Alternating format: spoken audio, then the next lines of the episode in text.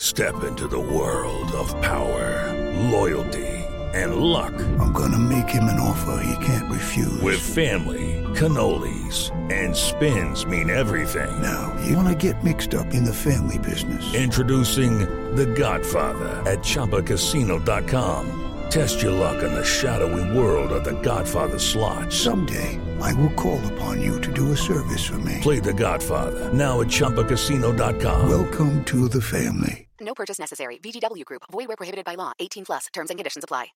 Lucky Land Casino asking people, "What's the weirdest place you've gotten lucky?" Lucky? In line at the deli, I guess. Aha, in my dentist's office. More than once, actually. Do I have to say? Yes, you do. In the car before my kids' PTA meeting. Really? Yes. Excuse me, what's the weirdest place you've gotten lucky? I never win and tell. Well, there you have it. You can get lucky anywhere playing at LuckyLandSlots.com. Play for free right now. Are you feeling lucky? No purchase necessary. Void where prohibited by law. 18 plus. Terms and conditions apply. See website for details. Three, two, one. When I'm working out, I love to listen to your podcast. Whenever you say something, other people react to it. Taking my breath away, Aaron. Verne Lundquist joins me. Hall of Famer Jim Calhoun, NASCAR icon Dale Earnhardt Jr. Kirk Herbstreit is on the phone. Here we go. Welcome in, everybody, episode 334 of the podcast that is sweeping America the Aaron Torres Sports Podcast. It is Monday, December 21st, 2020, people. I hope everybody had a great weekend. I hope you enjoyed what was an incredible weekend across sports. So much to get into on this show. I, of course, hope that all of you are getting ready for a fun holiday week with your family, with friends, with loved ones. I hope Santa brings you everything that you wanted. Uh, but great show today. And I think you know what I'm going to talk about, right? We will obviously open with the college football playoff Notre Dame versus Texas A&M. Did they get it right? Did they get it wrong? Uh, we will talk a little bit about what I think has become an interesting national topic that I've been talking about on this show. Um, not only Cincinnati getting screwed, but really the entire group of five landscape. I saw Dan Wetzel wrote an article about it. I saw Pete Thamel was talking about it. So we'll discuss a little bit of that. We will then transition to basketball, where there were some big topics from the weekend. Gonzaga dominating Iowa in another impressive win. Uh, the Big East looking really, really, really good. And wrapping with Kentucky which is quickly becoming the Michigan football of college basketball, where I swear that I'm not going to talk about them on every single episode. Then they lose, then they embarrass themselves, and somehow I end up talking about all of them. Uh, before we get started, I want to remind everybody please make sure that you are subscribed to the Aaron Torres Sports Podcast, any podcast platform, iTunes, the Podcast Addict app. If you have an Android, the Podcast Addict app is the way to go. Podbean, Spotify, TuneIn Radio, wherever you listen to podcasts, make sure that you're subscribed to the Aaron Torres Sports Podcast. Make sure to rate and review the show. Uh, give me a quick five stars. You want to do something nice for your boy AT during the holidays? Go ahead and uh, leave a nice rating and review on the iTunes page. And of course, if you're not following on social media, Aaron underscore Torres on Twitter, at Aaron Torres Pod on Instagram. And for the final time, if you want a nice gift for somebody that listens to this show, cameo.com, I can go ahead and leave a personalized gift, a, a personalized message for them, whether it be a mother, father, brother, friend, whatever. Uh, if you got somebody that you think would enjoy that, cameo.com slash Aaron underscore Torres. And I would say really quick, uh, this is probably from a scheduling note. This will probably be the last show before Christmas. Obviously, it will depend on really just what happens over the course of sports. But assuming nothing crazy happens, assuming Jeremy Pruitt doesn't get fired or something like that, uh, this will probably be the last episode of the week. Obviously, as you guys get ready to spend time with family, I will be doing the same. So, yeah. So, if we get anything else, I will record. Otherwise, this will probably be the only episode until next Monday. But plenty to discuss today. So let's get into it. No more time to waste. And of course, the topic of the day is the college football playoff. And oh my goodness, what a weekend it was, right? It was kind of funny because when I was when I was preparing for the show, thinking about the show, I was thinking about how we went into the weekend thinking a certain thing. And that thing was very simply this. Alabama, when they're in, when they're the number 1 seed, no debate. If they lose, we'll have that conversation. We don't think they're going to lose. Then it was Clemson. Well, they lost to Notre Dame, but they're not going to really lose to Notre Dame the second time, so they're going to get in at number two. Ohio State, we hate the six game schedule, but they'll get in at number three. And then Notre Dame, as long as they just don't get blown out, they're going to get the four spot. And Texas A&M needs something crazy to happen. They need Ohio State to lose. They need, you know, who knows, uh, uh, Clemson to lose, maybe Notre Dame to get blown out. Then maybe Texas A&M is in the conversation. And while I personally believe Cincinnati should have been taken more seriously, I think we all knew Cincinnati wasn't really a factor. I think we all knew Iowa State and Oklahoma in the Big 12 weren't a factor. USC came into the weekend undefeated. They would not be a factor. But basically, it was kind of like we kind of already know. Okay, unless something crazy happens – it's going to be Alabama, Clemson, Ohio State, and Notre Dame in that order. So we get to Sunday night, Saturday night, and what happens? Notre Dame gets blown out 24 points. And so early in Saturday, when Ohio State struggled, I think part of the conversation was do we really take a 6 0 Ohio State team who stunk in their final game, or do we take Texas A&M? And by the end of the night, it was Notre Dame versus Texas A&M. And we all kind of know what the resumes were for both teams. Notre Dame, of course, did have the great head to head win over Clemson. They went 10 and 1 on the season, but the game against Clemson was also marred a little bit because not a little bit, a lot of it because of the fact that Trevor Lawrence did not play in the first game. He came back in the second game, showed that whoever wins the Heisman Trophy, Trevor Lawrence is the best player in college football this year. And so Notre Dame's uh, Notre Dame's just resume all of a sudden doesn't look as impressive as it did 12 hours ago because you see the factor and the difference that Trevor Lawrence has. And then, of course, Texas A&M, we kind of know what their resume was too, right? Eight and one overall, seven straight wins in the vaunted SEC. They did get smoked by Alabama, but that was early in the season. It was at Alabama. They bounced back nicely. They beat Florida. And so those were the two teams, and that was the story going into Sunday morning. And before I reveal, you know, not only who got the, sh- the, the, the spot, but but let me just say really quickly, this was the weird one that I don't know that I really had a super strong opinion about. Right? Like you guys listen to this show and you kind of know my reputation, and people say, "Oh, Torres, he's full of hot takes. All he ever does is have hot takes." And like, yeah, I'm a very opinionated person. I think opinion comes from research and homework, but there are some times in life that I just don't feel strongly about either one. And so it was funny as I was preparing to do my radio show on Saturday night, as I was preparing to watch the championship uh, preview show, the Final Four show on Sunday. This was the weird one that I had no strong opinion on. I felt like both teams had good resumes, but they also had some real holes in their resume. And I don't I didn't feel as though I was super passionate that one needed to be in over the other, that one absolutely deserved to be in over the other. And I can't say that that that I've I had a strong opinion. Years past, I have.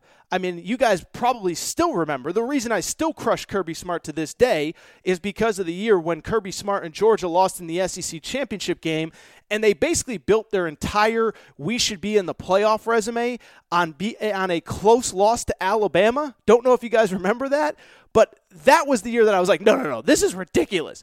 Don't put that team in. Put Oklahoma in. That was year Oklahoma had Kyler Murray. It ended up happening that way. But there have been times where I'm very passionate that one side absolutely deserves to be in, one side doesn't. Now, I did have an opinion, and that opinion was sorry, Texas A&M fans, sorry, SEC fans, but Notre Dame does deserve to be in. And obviously, that's exactly what happened. Notre Dame got the fourth spot, and I am just here to say that very simply, I agree with the committee. And again, First off, first first of all, but before we go any further, let me just say we got a lot of A&M fans who listen to the show. You guys DM me. I appreciate you guys. I appreciate your support. This is not to tear down A&M. Sometimes in sports, like like to build up an argument on something, you want to tear down somebody else, and that's not what I'm going to do here. What I'm going to do here is say this: Texas A&M is awesome.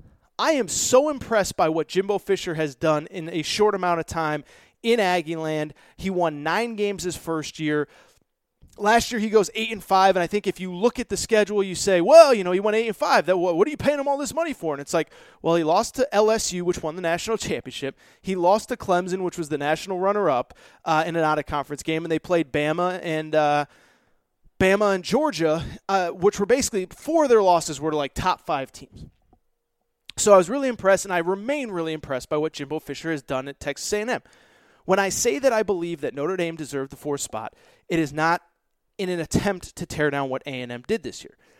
But I also think that if you if you if you take away the emotion of what you just saw on Saturday afternoon and you look at the full body of work and you do what we're supposed to do, which is take the season in totality and not one small snapshot of Saturday, I think the committee got it right.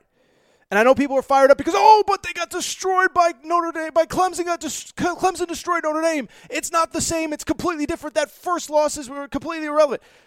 I get it, but let's just again take away the emotion of what we just saw, and let's look at the totality of the resumes.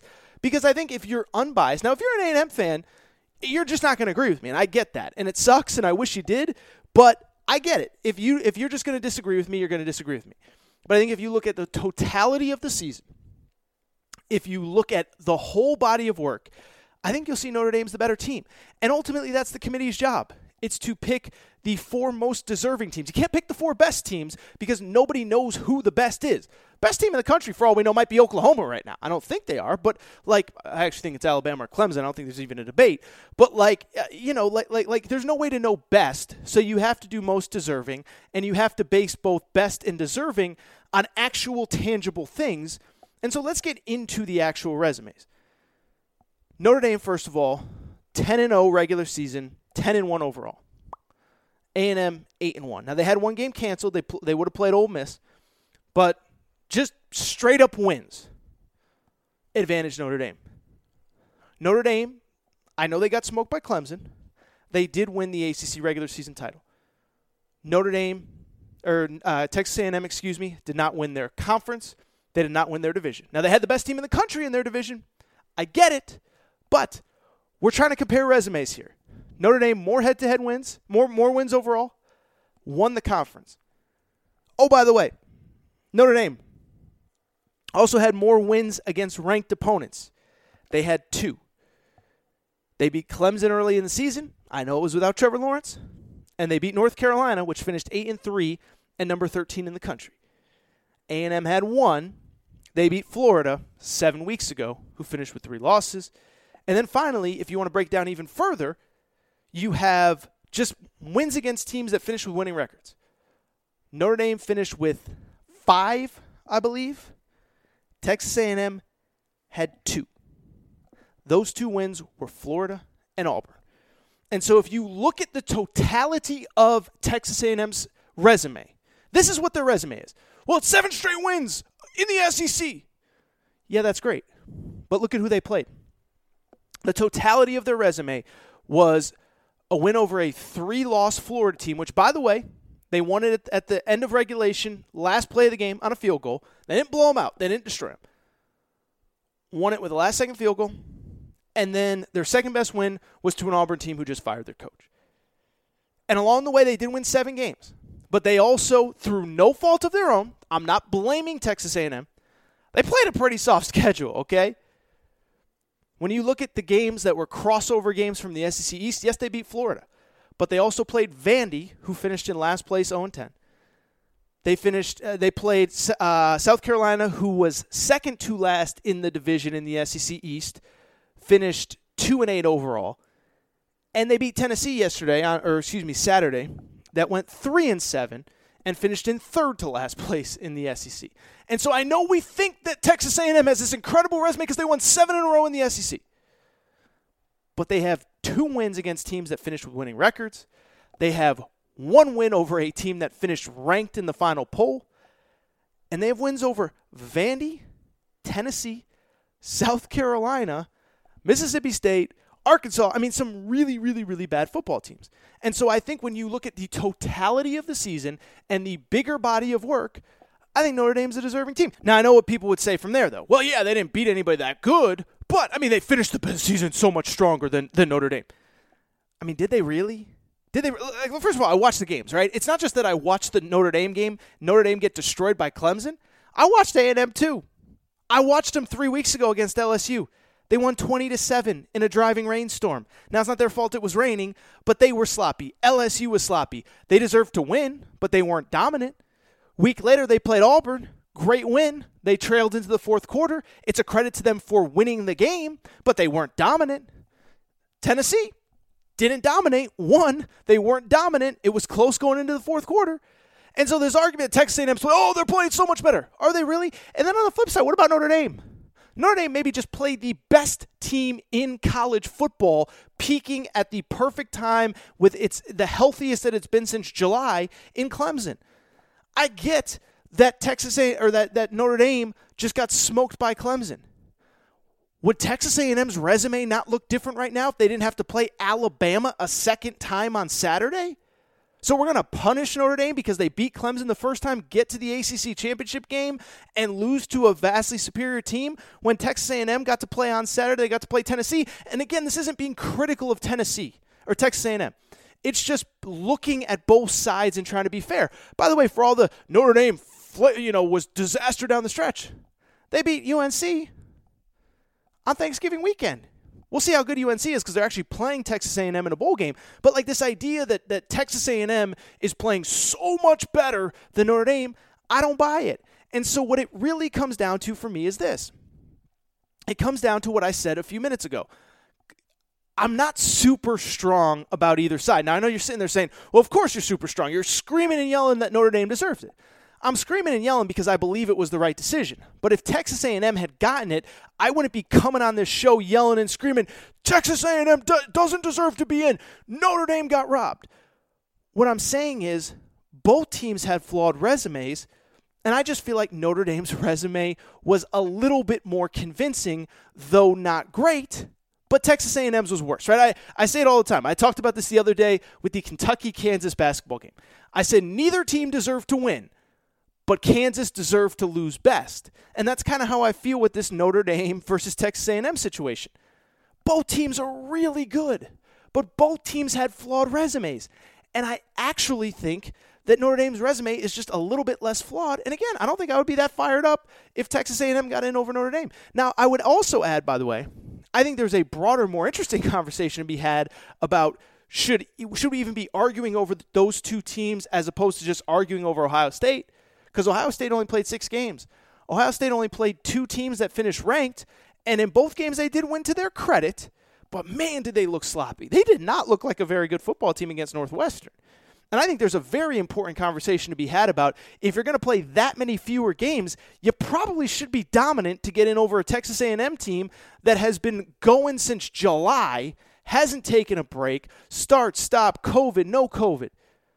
But we also know that Ohio State was going to get in. So I think that's the real more interesting conversation. But as far as Notre Dame, Texas A&M, Texas A&M is concerned, I do believe the committee got it right.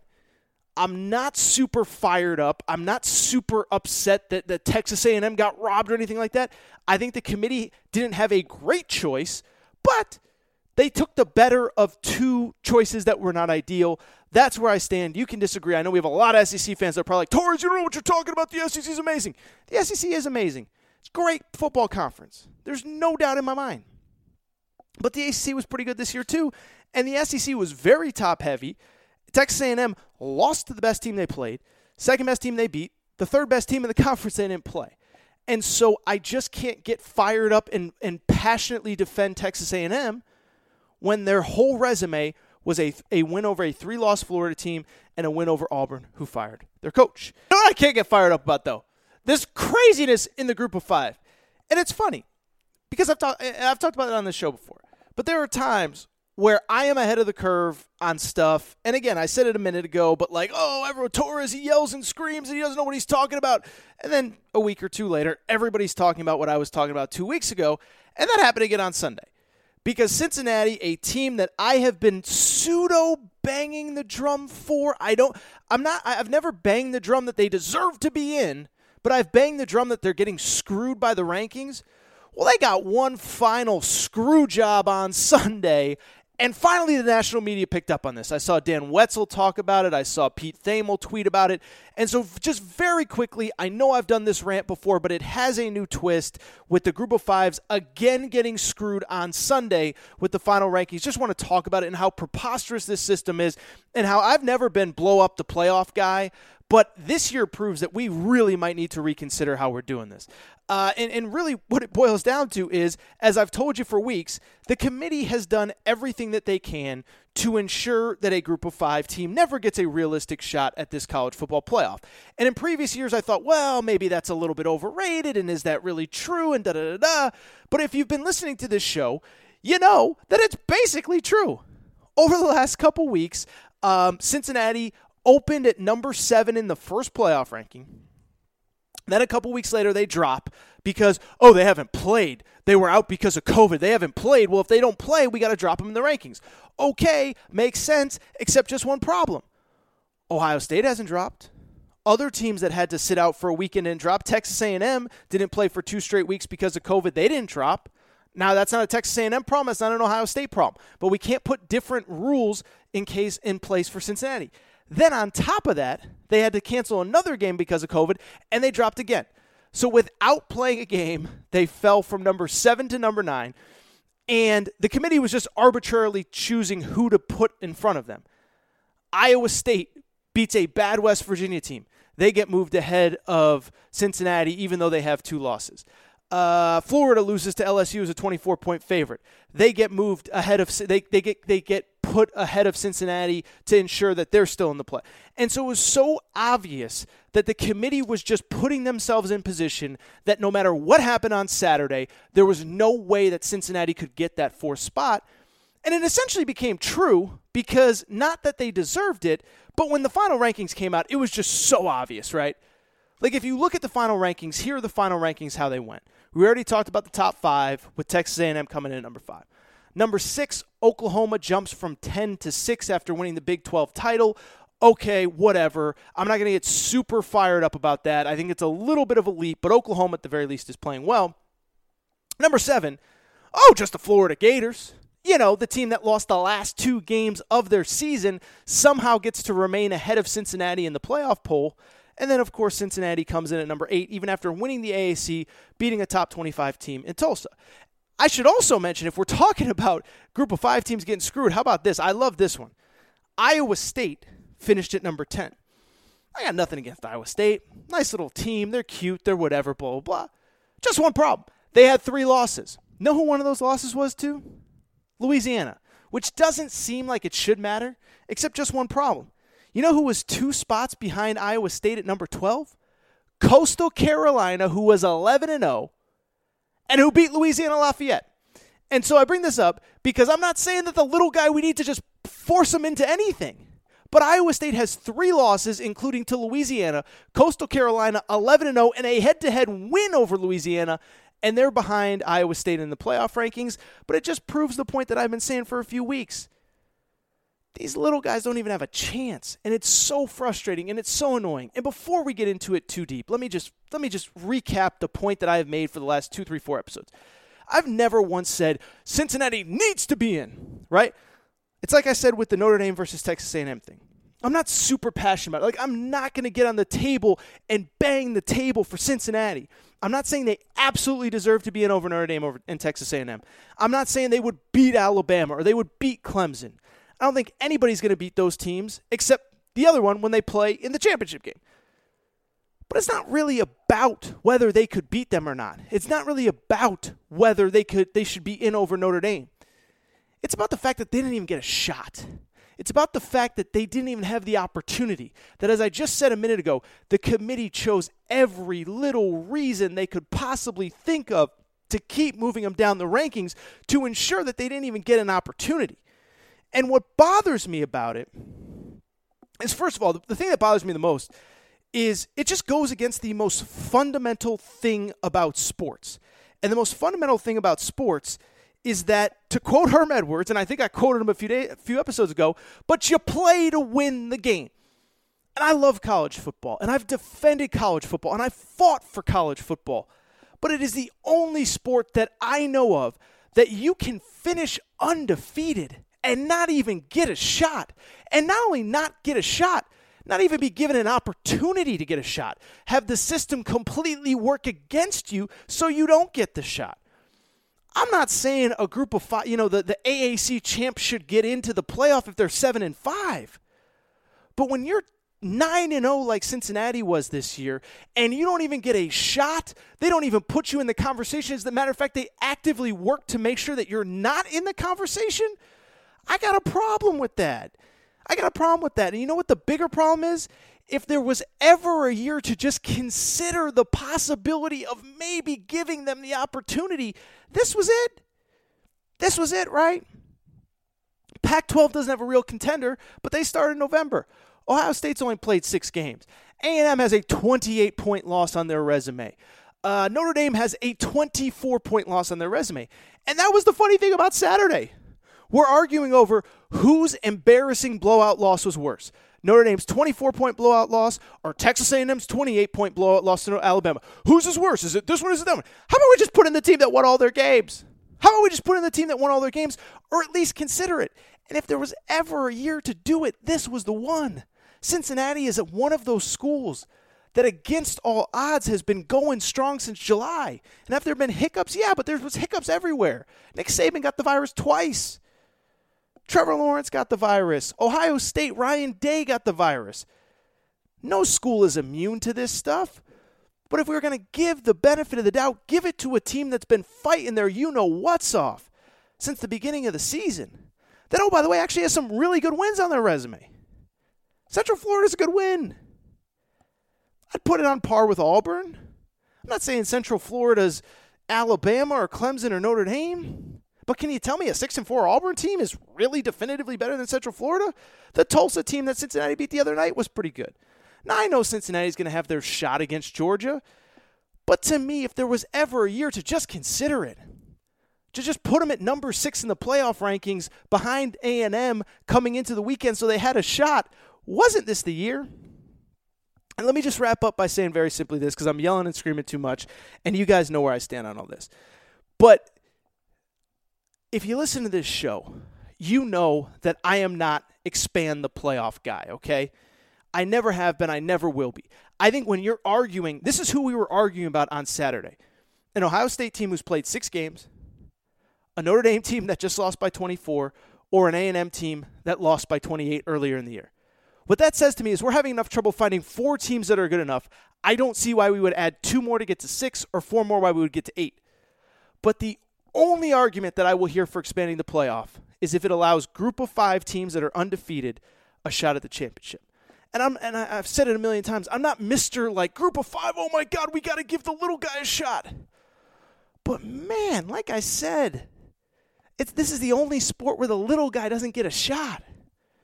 Imagine if um, in college basketball, if Belmont or uh, you know, whoever, Dayton, Gonzaga, somebody finished undefeated. They didn't even get into the tournament. It doesn't make sense. It's preposterous. It goes against what sports is. And so, again, I'm not expand the playoff guy. If anything, I'll be real with you. I probably should have said it to lead the show. If it was up to me, if ESPN called me and said Torres put together the Final Four bracket, I would add Cincinnati at number four. Because I thought that if anything, this was the year they deserved a shot. This was the year that again I wasn't going to feel bad for Notre Dame getting left out. I wasn't going to feel bad for A&M getting left out. I would have put Cincinnati in.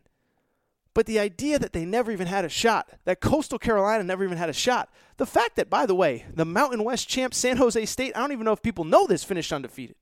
The fact that they didn't even have a shot, it just speaks to me that this system is crazy.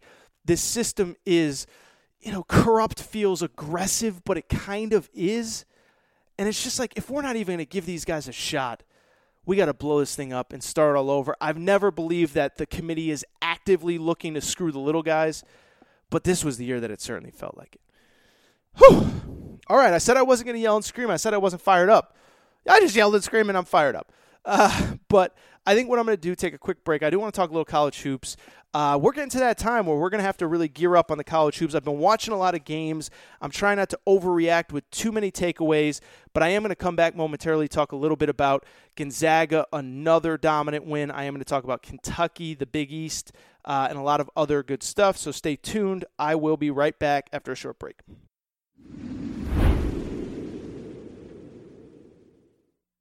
All right, everybody, I am back. And yeah, let's get into some college hoops. And a lot of you have been asking, like, Torres, why, why are you not doing more college hoops? I want to do college hoops. First of all, we're going to have some great college hoops guests over the next couple months. And so if you like the guests, if you like the back and forth that I have with other people, be patient. All the usuals, all the guys that I always get are coming on. Sean Farnham will be on. Jimmy Dykes will be on. All the big names in college hoops. We'll get some coaches. We'll get some players. We'll have some fun. But the reason that I've kind of just dipped my toe into college basketball, I think we're still largely learning a lot about these teams. I look at a team like Tennessee. I think they're awesome, but they just started their season two weeks ago. On the flip side, UConn played on Sunday for the first time coming off quarantine. Gonzaga was off for two weeks before they played on Sunday, or Saturday, excuse me. And so we're still learning a lot about these teams. I do want to start with Gonzaga, though, and I want to just say this. They played Iowa. We're going to get into it in a minute. But if you're arguing that anyone other than Gonzaga is the best team in college basketball right now, you're just arguing for the sake of arguing because I think there's a lot of things you can argue in sports right now. Um, you know, whatever. Uh, uh, Notre Dame, Texas A&M, uh, Lakers, Clippers in the NBA, uh, Mahomes versus the field in the NFL, the Chiefs versus the field, whatever. Alabama versus Clemson, Trevor Lawrence versus Justin. You can't argue that anyone other than Gonzaga is the best team in college basketball right now. They play a really good Iowa team, and they win convincingly on Saturday. Again, coming off 17 days quarantine, had not played. They play the number three team in the country, and they win 99 88. And not only did they win 99 88, it was never really that close. They were up by double digits for most of the first half. They put up 50 points in the first half, and they play a really good Iowa team. Iowa came into this game as the nation's top scoring team. They had scored at least 93 points in all six games. They were 6 0, had beaten North Carolina, had beaten Iowa State, had put up 100 points three times. Gonzaga jumped out and never gave up that lead. And so to me, when I look at this team, I'm just saying you can't argue anybody else right now. They are it. They are the team to beat. Can things change? Of course. Can teams get better? Of course. Can teams emerge? Of course. Is Baylor good? Of course. Could Tennessee be really interesting? Of course. But there's no one other than Gonzaga that you can argue is the best team in college basketball right now. First of all, the scary thing about Saturday was they seem to be getting better even off of quarantine. So we've talked a ton about Jalen Suggs, their freshman point guard, on this show. I think you can argue he's maybe the, been the best player in college basketball. Now, maybe Luka Garza's been better, but Suggs has been awesome. He's averaging 16 points, five rebounds, and five assists. That is incredible, especially when you consider all the freshmen that had so much hype coming into this year that are struggling, like a BJ Boston at Kentucky, like a Terrence Clarke at Kentucky, like a few other guys across college basketball. This guy has been the best player on the best team in college basketball. And the scary thing was, he showed off a side of his game on Saturday that we didn't know he had. He came into that game two of six from three point land uh, prior to Saturday. And uh, oh, by the way, don't know if you noticed, he went seven of 10 from three. And so that to me is the scariest part about Gonzaga. I talked about it a few weeks ago with Iowa when they beat North Carolina in the uh, Big Ten ACC Challenge. But when you look at Gonzaga, they are so dangerous. I mean, they have a guy, they have guys that are first team All American caliber players that don't even show up to play on any given night and they don't miss a beat. Joel Ayayi, my boy, who I believe is could potentially at some point be a first round NBA draft pick. He finished with 13 11 points, excuse me. Corey Kispert, who I do believe will be a first round draft pick, finished with 13 points. And oh, by the way, he's been inconsistent from three. Uh, he's just now starting to get going from beyond the three point line, but he has not even been playing at his best. And Gonzaga doesn't miss a beat. And when you look at their overall body of work, I mean, listen, I don't think it's an exaggeration to say there won't be more than one or two teams that has a better resume at the end of the season than Gonzaga does right now. And that sounds crazy and it sounds stupid. But hear me out on this. Here is the most recent AP poll as I am recording here on Sunday. Now there will be a new one by the time you record by the time you listen on Monday, but in the new AP poll, Iowa is ranked number 3. Kansas is ranked number 5, and West Virginia is ranked number 9. Gonzaga has beaten all three of those teams. The only one that was single digits was the West Virginia game when Jalen Suggs got hurt and barely played. And Gonzaga beat the other two teams by double digits. And did I mention, by the way, those three teams in games where they haven't played Gonzaga against everybody else are a combined 20 and 0 with some really good wins. Kansas has beaten Creighton. Kansas has beaten Kentucky. Kansas won at Texas Tech last week. West Virginia has beaten Richmond. Um, Iowa has beaten North Carolina. Gonzaga has essentially run all three out of the gym. Now, I can't say that about West Virginia. That was a little bit of a different deal. Jalen Suggs gets hurt, whatever. But the point being is that there is no team that is even playing close to this level right now, except for maybe Baylor. But what they did on Saturday to Iowa was so impressive. I don't even think there's a debate. And I'll tell you this I heard he got a few of these texts. I hate to say it. We're going to start getting could Gonzaga go undefeated talk here pretty soon because you look at their schedule, their conference is improved, but their conferences, it's teams that they will beat. Now, could somebody catch them? Yes. Uh, Pepperdine has good players. They'll be interesting. BYU has good players. They'll be interesting. San Francisco upset Virginia. But speaking of Virginia, Gonzaga plays Virginia this weekend. And if they get by that game, I think they'll be easily a double digit favorite in every game for the rest of the season. Not saying they will go undefeated, but I think there is going to be that conversation going into the NCAA tournament. I already got a couple DMs this weekend like, dude, you think they could go undefeated? Yeah, I do. I, I really, truly do. I don't want to get too far ahead of ourselves. That conversation is coming, but in the meantime, they are the best team in college basketball. You know who's not the best team in college basketball? Uh, how about those Kentucky Wildcats? And I didn't really realize it until I started prepping for this show. But Kentucky has essentially turned into the Michigan football of college basketball on the Aaron Torres podcast. And what I mean by that is this every week when the Big Ten started, I had a big Harbaugh segment. And every week I was like, this week I'm not talking Harbaugh. I'm not doing it. I'm tired of talking Harbaugh. You guys are tired of listening about Harbaugh. Not doing it. And then every single week, something crazy would happen with Michigan, and I would talk Jim Harbaugh. And the same thing is happening with Kentucky. I don't want to talk Kentucky. I don't want to talk about them every single game and break down every single game, especially because right now they're really bad. There's nothing worse than breaking down really bad bas- uh, basketball teams or football teams, but we got to do it. This is the biggest brand in college basketball. This is one of the most successful programs in college basketball history. This is the most successful program over the last decade, and they are bad. And you guys know they are bad. So let's get into it. Kentucky falls to 1 and 5. And every week is almost like Michigan football, where every single week, rock bottom somehow gets lower. And you think it's rock bottom, and it somehow gets worse. Last week they play Notre Dame, they come back, you think they're finally starting to turn a corner. Instead, the exact opposite happens. They play North Carolina this weekend and essentially revert back to everything that they were over the course of the early part of the season. They jump out to a big lead early in the game. They're up four at the half, and they completely fall apart after the half.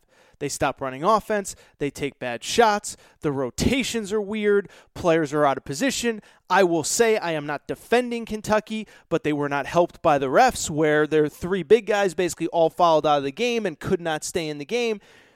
But it does not excuse the fact that Kentucky is one in five right now in college basketball and a complete disaster. And it's getting to the point where there were people talking about making jokes about, uh, oh, you know, you think they'll, they'll go back to the NIT this year. Right now, they're not even trending towards the NIT. And what was especially bad about Saturday was that, again, it felt even worse than rock bottom. On top of the on the court stuff, you had weird off the court stuff uh, freshman forward named Cameron Fletcher, Cameron Fletcher, was caught and seen on the sideline crying on the sideline. I'm not going to criticize the kid. He has since apologized. He said he let his emotions get the best of him, and I am the last person to criticize anybody. Essentially, he said he he believes that he can help the team win. He wants to play more. Da da da da da. And I just think, look, we live in a world right now where everyone is on edge. Everyone is emotional right now. I know I'm more emotional right now. And this kid wants to help. This kid wants to participate. He wants to contribute. He wants to help his team win. He has since apologized. I have no problem with it.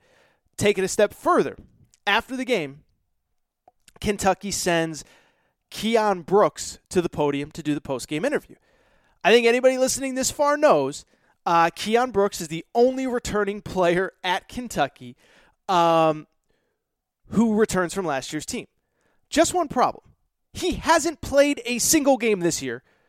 And John Calipari sent a player to the podium who has not played a single game the entire season. Now, again, I will defend John Calipari. Keion Brooks, and I'll defend this team. Keion Brooks is the closest thing that this team has to a veteran. He wanted to be a good leader. He wanted to help out his teammates. And so, because of it, I don't have a problem with them sending him to the podium if he stepped up to the plate and said, I want to take care of my teammates. They're in a bad place right now. I am going to help how I can. With that said, though, it does not solve the major issue, which is that Kentucky stinks. And I think for the first time, people are starting to really ask themselves is it possible that Kentucky doesn't turn a corner? Is it possible that they don't figure it out? That they don't eventually make the run that they do late in the season? And I don't even think people are talking. I think people have decided it's over.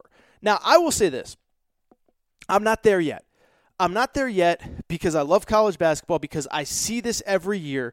And while the results have never been this bad, Kentucky has obviously never been one in five. Not only under John Calipari, they haven't been one in five in almost a century.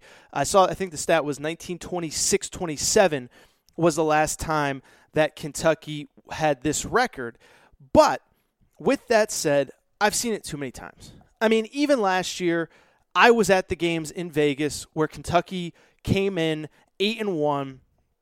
They beat up on a bunch of cream puffs, and then they lose to Utah and they lose to Ohio State, and everybody assumes it's disaster. And how will this team bounce back? And then they win. They beat Louisville, and then they they go into SEC play and really pick things up. So that happened just one year ago. Now, I would say they had veterans on the team, they had players who had been there before, but it wasn't as though they had this overwhelming, incredible talent um, that was like like just wait that just needed to figure it out. Yes, Immanuel Quickley won SEC Player of the Year, but you are talking about a team that had two back end of the first round picks, uh, a second round pick, and an unsigned free agent. So it's not as though they had four first rounders and, and they flipped a switch. So I've seen Calipari do this before, and the one thing you cannot deny, there is talent on this roster.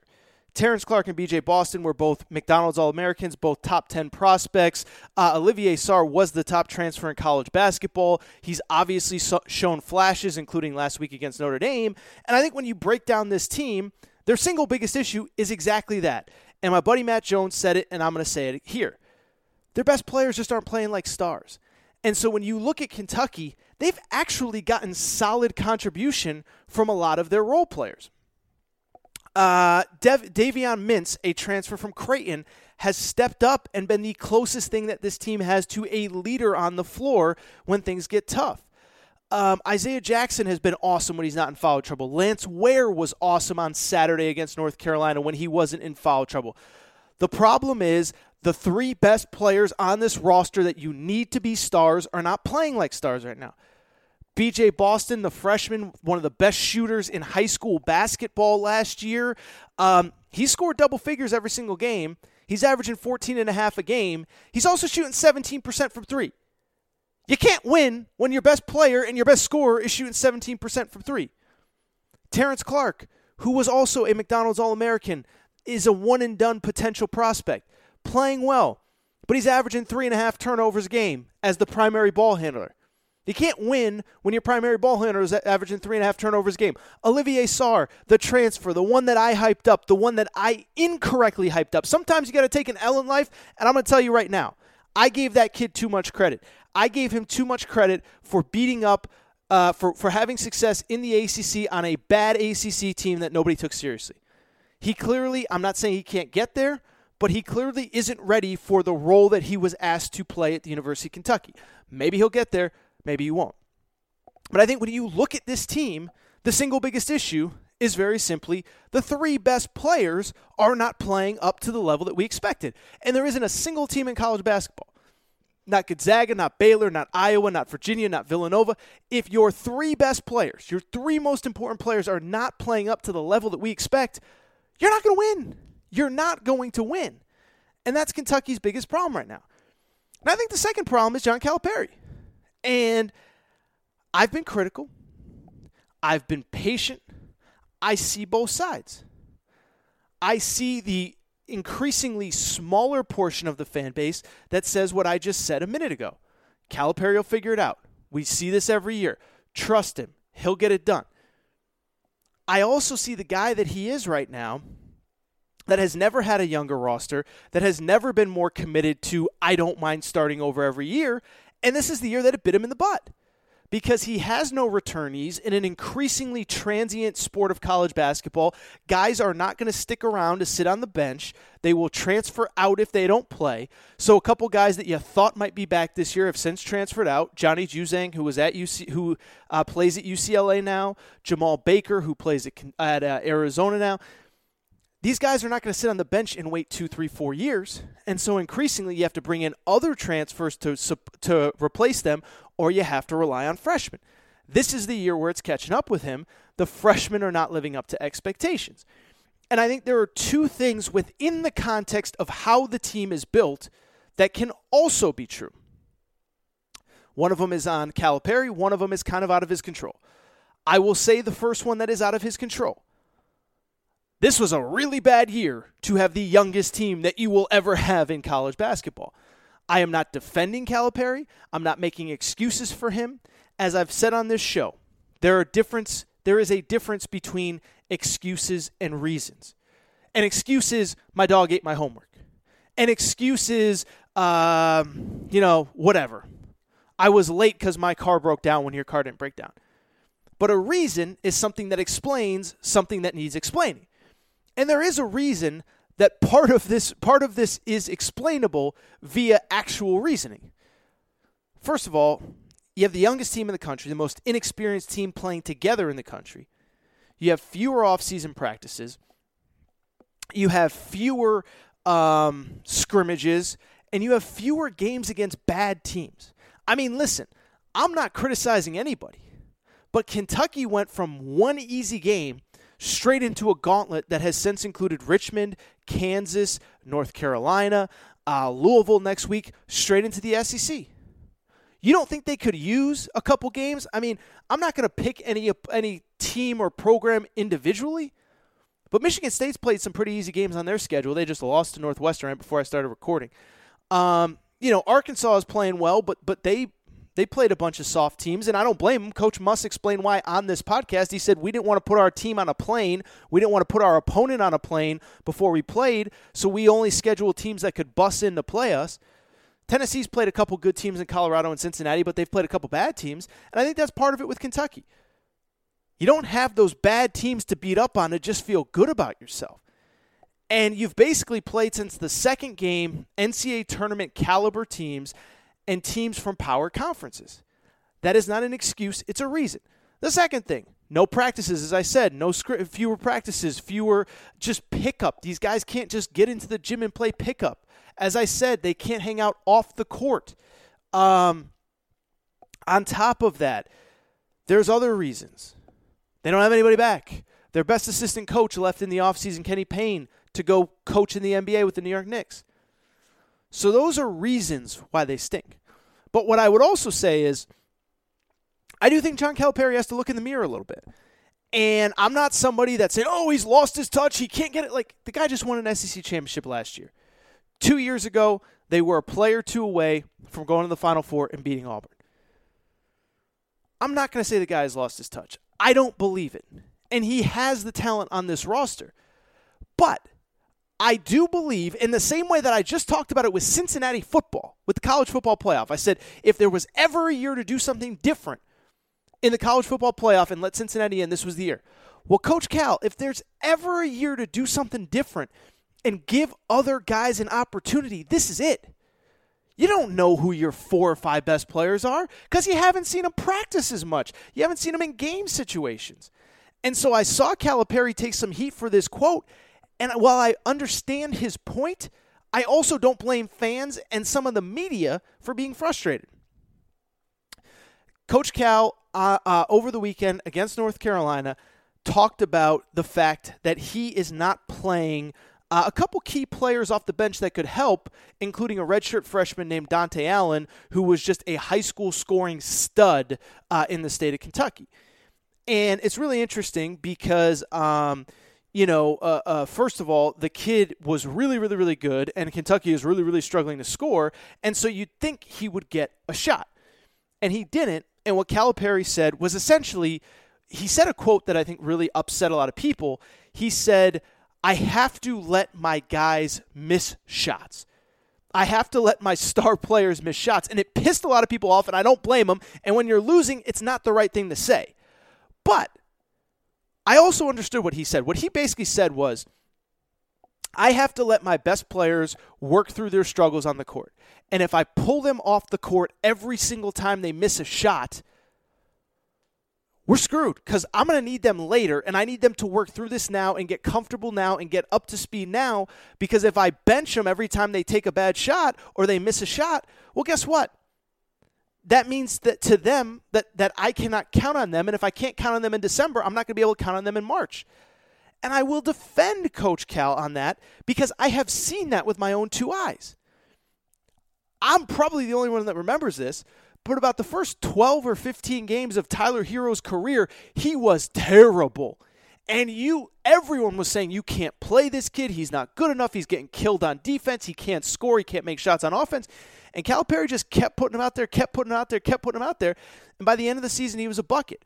And so I do understand Coach Calipari saying, like, I got to let my best players, the guys that I think are my best players, I got to let them miss shots because eventually those shots are going to fall. And when those shots fall, it's going to have a long term impact over the rest of the season that's going to allow us to have success. But I also understand the fans and the media, and I'll give credit to one guy in specific, my buddy uh, J- Jack Pilgrim, who said this. He wrote a great article about this kid, Dontaie Allen, where he basically talked about Dontaie Allen. He said this kid averaged like 45 points a game in high school or 40 points a game or whatever it was. Why is he not getting a shot? And every time he goes in, he hits shots. And so I think Cal's point about I have to let my guys miss can be true, but you also got to give the guys that are actually producing a chance too. And so I'm just going in circles here and I'm talking this out kind of uh, out loud because when you're one in five and you're Kentucky and you have got like we can criticize whatever. They got players that can play, but it's just not clicking for whatever reason. But what I will say is I do understand the frustration. I do understand the fans that are saying, look, this ain't the same as it used to be. Yeah, we used to not be great in November and December, but we still won these games. We were still good. We still got victories. And now we're losing to everybody. And it's one thing when you're losing to everybody, but you got maybe a, a, future number one overall draft pick in the lineup that you know can carry you. And right now, it doesn't look like any of those guys are that guy. And what a lot of people are saying is, well, if you're not going to recruit those elite five star guys, you got to supplement them with some depth and with some experience and with some this and keep players in the pro. Like, I get it. I get it. I get it. I get it. And it's just one of those things where there's no easy answer.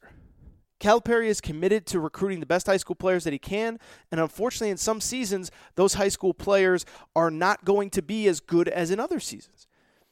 And on top of that, what I would also say is that again, this is just a bizarre year where you've had less practice time, less time around your teammates, all that kind of stuff, and there's no good answer. There's no good answer. I will keep using the corporate line of I do think Calipari eventually figures it out, but he is running out of time, and there is a big game this weekend against Louisville. And Louisville has usually marked kind of the turning point of Kentucky seasons over the last couple years. But if you don't get the win this weekend, now you're going into SEC play. These teams know you better, and maybe it doesn't get solved this year.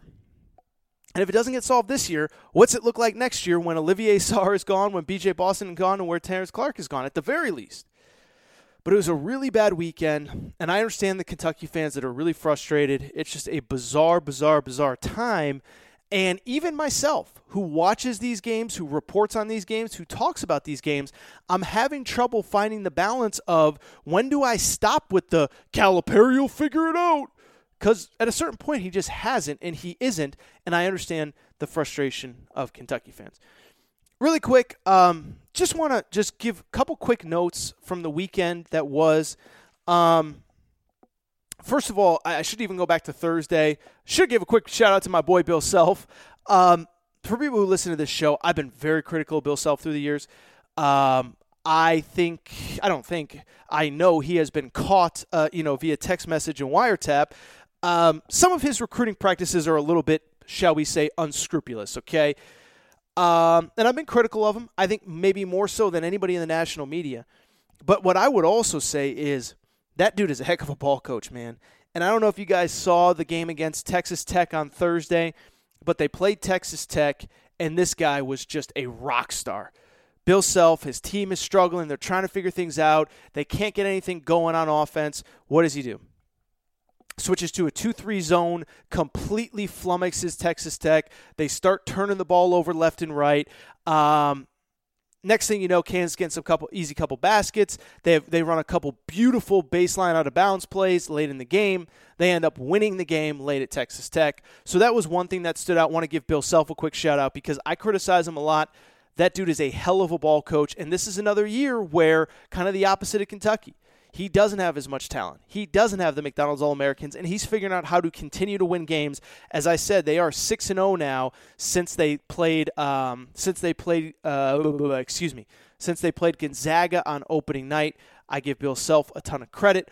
Another thing I noticed this weekend, Big East is really good.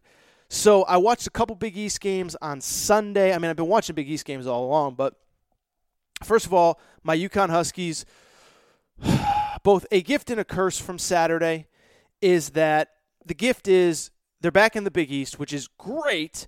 Um, and frankly, they outplayed Creighton. Creighton's the number nine team in the country, or they were in the most recent previous poll. And a couple things. First off, James Bouknight is a star. 40 points for James Bouknight, one of the best individual performances that I saw all year. And I don't want to give UConn a pass because UConn isn't a moral victory kind of place. But they had Creighton on the ropes and should have won that game. They were up by four with um, with under 30 seconds to go. Creighton, to their credit, as a veteran team, forced overtime, ended up winning the game. But I do think it's a great sign. I think it's a great sign for both teams in a weird way. I think both teams have a reason to be frustrated. Uh, Creighton because it was a sloppy, ugly game that they probably didn't deserve to win. UConn because they did deserve to win and didn't. But then I also think there's positives to come out of it. Creighton, you find a way to win on the road. Uh, and UConn, a program that is was coming off at one point three straight losing seasons. Last year was the first time in four years that they had a, a winning season that UConn was right there with a top 10 team. They had the best player on the floor, and it was a game they should have won. And it was, and this was a game not too long ago that they would have lost by 30 and gotten run out of the gym like they did in the Kevin Ollie era. So that was one thing. And then the broader perspective, I was watching the rest of the Big East slate on Sunday. Xavier beats Marquette in overtime, or Xavier beats Marquette on a buzzer beater, and then the Seton Hall Providence game went into overtime. And I bring all this up to say I think the Big East is the best conference nobody's talking about. And we get so caught up with the Big Ten and we get so caught up with the Big 12, and I get it. Uh, but I think the Big East has about seven or eight, maybe not seven, but five or six really good teams. I don't think people realize how good they are. Villanova's awesome. Creighton, as I said, is number nine in the country. They bring back four or five starters from last year. Uh, they've they've played well early. They did lose at Kansas by one point, but they're looking they're they're playing okay, and they're still number nine in the country.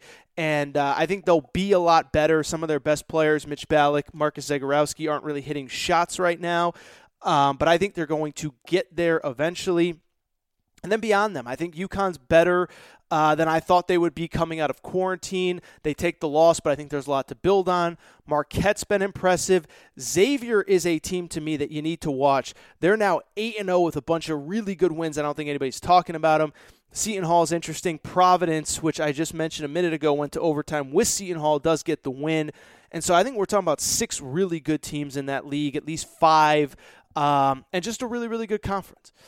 Really quickly, also want to give shout out to Rutgers, who beat Illinois, and uh, I think they're better than I thought too. Former Big East team in Rutgers, but I think that's it for this segment of the Aaron Torres Sports Podcast, and I think that's it for this episode of the Aaron Torres Sports Podcast, which somehow went longer than I was expecting. Which, uh, yeah, I say that every single episode, and yet every single episode it ends up being true. But First of all, before we get out of here, I want to remind you please make sure that you are subscribed. Uh, iTunes, the Podcast Addict app, Podbean, Spotify, TuneIn Radio. Wherever you listen to podcasts, make sure that you are subscribed to the Aaron Torres Sports Podcast. Make sure to rate and review the show. Go ahead and give us a quick five stars. You want to do something nice for your boy AT? Give us a quick five stars over this holiday break. Uh, make sure you're following. Make sure you're subscribed. If you need a quick uh, uh, Christmas gift, go to cameo.com slash Aaron underscore Torres. You want to get somebody you love, a personalized message from your boy. I am happy to do it. Cameo.com slash Aaron underscore Torres. Make sure you're following on social media at Aaron underscore Torres on Twitter, at Aaron Torres Pod on Instagram. And like I said, uh, I think this is probably the last episode of this week. I don't think anything is set in stone yet. I, I, I, would love to come back and talk more, but I know that a lot of you will be traveling. Um, you know, you'll be traveling here over the next few days. Christmas Eve is Thursday, Christmas Day is Friday. So if something relevant comes up, if Jeremy Pruitt, something crazy happens with him, and there were some crazy stories that came out via my boy Trey Wallace, who crushed that uh, that story, we'll do it. You know, if not, we'll come back on Monday. We'll do something fun, kind of a bowl preview, all that kind of stuff. But yeah, you know, we'll we'll keep it light, we'll keep it fun. Um, but yeah, this might be the last episode before Christmas. If I do not speak to you I hope everybody has a very uh, Merry Christmas, whether you celebrate it or not. I do hope you get a couple of days off of work, and I hope you get to enjoy yourselves. You know, this has been a tough year for everybody. It's been a long year. I've said it a million times. Everybody is going through something right now. You're not alone. We're all struggling. And I just appreciate you allowing me to be part of your day. I do hope that whether you listen to every episode beginning to end, whether you listen to a segment here or there, that you guys have a uh, that you guys have a great holiday and just thank you for me man. It's it's been an unbelievable year for the show. Not the last episode of, the, of show but it's been an unbelievable year. We went through a pandemic. Everything was building towards march. We were doing record numbers in february uh, and the world stopped and the world stopped and you guys easily could have abandoned this show Instead, the numbers continued to climb throughout the pandemic. I've said it, but May we set a downloads record, June we set a downloads record, August, September, October, November, download record after download record after download record.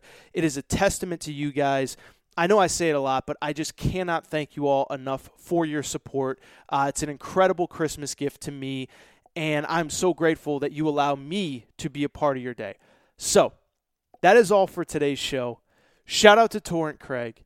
Shout out to Rachel who hates my voice. And shout out to you guys for all your support over 2019, 2020, not 2019, and 2019 as well, but mostly 2020 I'm talking about right now.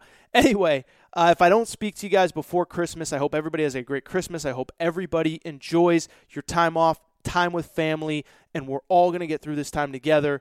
Enjoy it. I will be back next week, people. Step into the world of power, loyalty, and luck. I'm gonna make him an offer he can't refuse. With family, cannolis, and spins mean everything. Now, you wanna get mixed up in the family business. Introducing The Godfather at ChumbaCasino.com. Test your luck in the shadowy world of The Godfather slot. Someday, I will call upon you to do a service for me. Play The Godfather, now at ChumbaCasino.com. Welcome to the family. No purchase necessary. VGW Group. Void where prohibited by law. 18 plus. Terms and conditions apply. It is Ryan here, and I have a question for you. What do you do when you win? Like, are you a fist pumper? A woohooer, a hand clapper, a high fiver. I kind of like the high five, but if you want to hone in on those winning moves, check out Chumba Casino. At ChumbaCasino.com, choose from hundreds of social casino style games for your chance to redeem serious cash prizes. There are new game releases weekly, plus free daily bonuses. So don't wait. Start having the most fun ever at ChumbaCasino.com. No purchase necessary. VGW. Void were prohibited by law. See terms and conditions. 18 plus.